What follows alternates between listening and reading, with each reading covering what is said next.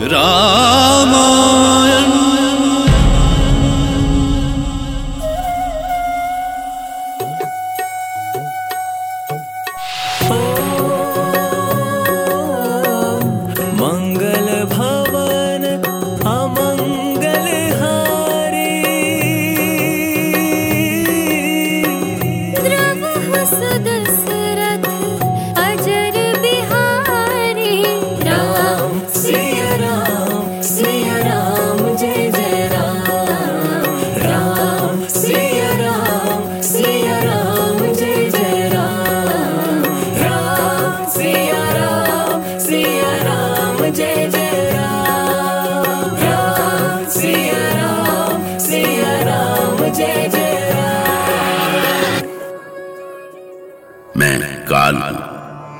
सीता के हरण की सूचना देने के बाद वृद्ध जटायु के प्राण पखेरु उड़ गए।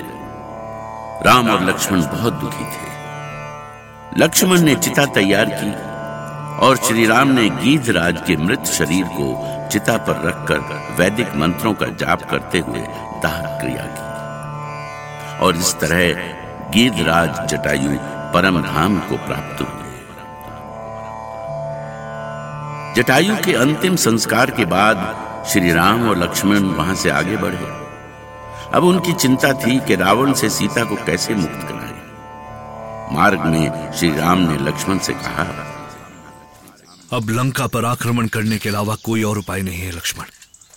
परंतु आक्रमण करने के लिए सेना चाहिए भैया। हम सेना की व्यवस्था कैसे करेंगे? इस वन में कौन सी सेना हमारी सहायता करेगी? इस समस्या का कोई तो हल ढूंढना पड़ेगा लक्ष्मण। ये हमारे लिए ही नहीं रघुवंशियों के लिए भी चुनौती है। और हम इस स्थिति में है कि सेना बुलाना तो दूर। इस बात की सूचना हम अयोध्या तक भी नहीं पहुँचा सकते। हाँ भैया अयोध्या से सेना बुलाने की बात सोचना कदापि उचित नहीं है। इस सूचना से वहाँ सभी चिंतित हो जाएँगे। ऐसी घड़ी में हमारा आत्मबल ही हमारा साथ देगा। भैया आप कहें तो मैं अकेले ही रावण के पास जाऊँ। और रावण को दंडित करके भाभी सीता को उस दुष्ट के चंगुल से मुक्त कराऊं। नहीं, लक्ष्मण। हमारा उद्देश्य मात्र सीता को मुक्त कराना नहीं है। हमारा उद्देश्य राक्षसों की प्रवृत्ति को समाप्त करना है। उनके अत्याचारों का अंत करना है। और राक्षसों के अंत के लिए हमें पूरी तैयारी करनी होगी। अभी सूर्यास्त होने वाला है। हमें सबसे पहले कहीं विश्राम के लिए उचित स्थान देखना होगा।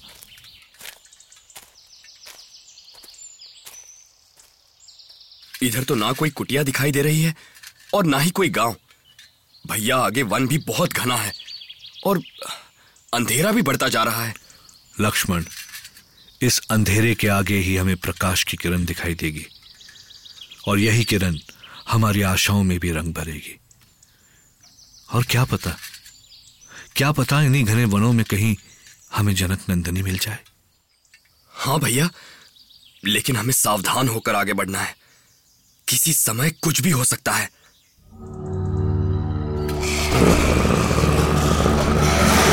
संभल कर लक्ष्मण। लगता है आसपास कोई राक्षस है। भैया अब मैं किसी भी राक्षस को जीवित नहीं जाने दूँगा।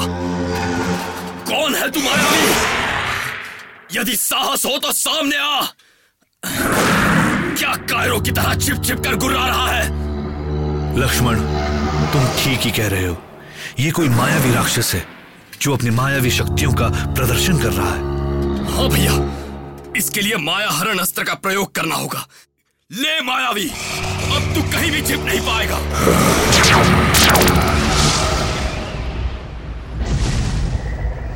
भैया आप कुछ देख रहे हैं? हाँ लक्ष्मण।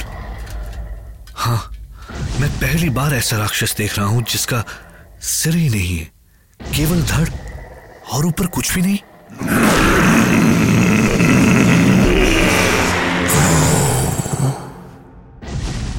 मैं कबंद हूँ। कबंद। कबंद मानस का रक्त पीकर ही शांत होता है। भैया इसका मुँह तो इसके पेट में समाया हुआ है। हाँ लक्ष्मण। तभी तो इसका नाम कबंद है। आज तक मुझे चुनौती देने वाला कोई पैदा नहीं हुआ। अब तुम दोनों की मृत्यु निश्चित है। श्री राम और लक्ष्मण ने ऐसे विचित्र प्राणी को पहली बार देखा था। उसके रूप को देखकर उन्हें घोर आश्चर्य हुआ। किंतु वो इतना भयानक था कि श्री राम भी पल भर के लिए सोच में पड़ गए। ये तो आगे बढ़ रहा है। ये अपनी मृत्यु की ओर बढ़ रहा है लक्ष्मण। लेकिन सावधान इससे सावधान रहना। आजा आजा मानुष आजा मानुष मेरे भुजा पाश में आजा। भैया बचिए। इसकी तो विशाल रूप लेकर हमारी ओर बढ़ रही है। हे ईश्वर क्या है ये? हाँ लक्ष्मण थोड़ा पीछे हटिए भैया प्रहार कीजिए।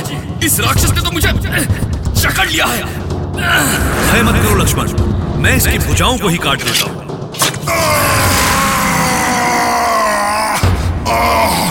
तुमने तो मेरी भुजाएँ ही उखाड़ दी। जय हो जय हो जय हो तुम्हारी वीरों तुम्हारी जय हो। तुम दोनों कौन हो मेरी भुजाओं को भी कोई काट कर मुझे मुक्ति दे सकता है, इसकी तो मैंने कल्पना भी नहीं की थी कभी। कबंध, हम दोनों इक्ष्वाकु वंशज, अयोध्या नरेश महाराज दशरथ के पुत्र हैं। ये हमारे बड़े भैया राम हैं और मैं लक्ष्मण। हमारी भाभी सीता का कोई राक्षस अपहरण करके ले गया है। हम उन्हीं की खोज करने के लिए इस वन में आए थे। किंतु तुम कौन हो? और अपनी भुजाओं के कटने से प्रसन्न क्यों हो? आप दोनों को मेरा प्रणाम स्वीकार हो।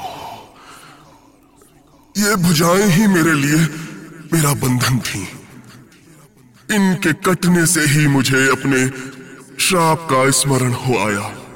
श्राप? कैसा श्राप? पूर्व जन्म में अत्यंत पराक्रमी और रूपवान था। एक ऋषि के श्राप के कारण मुझे यह भयानक रूप मिला।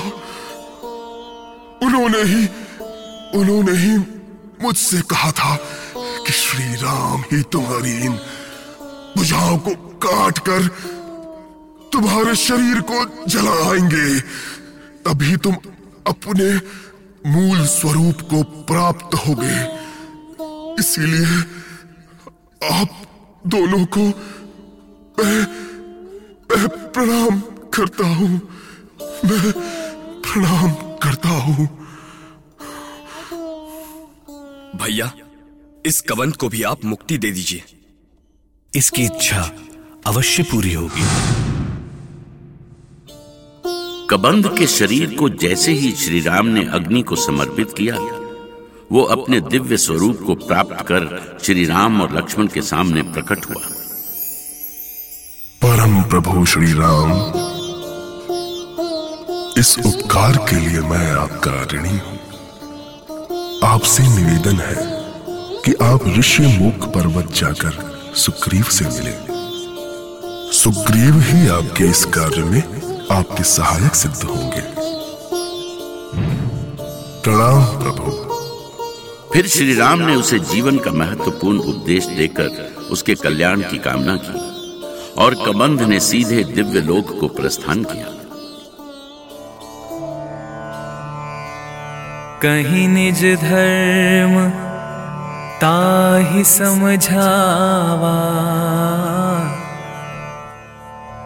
निज पद प्रीत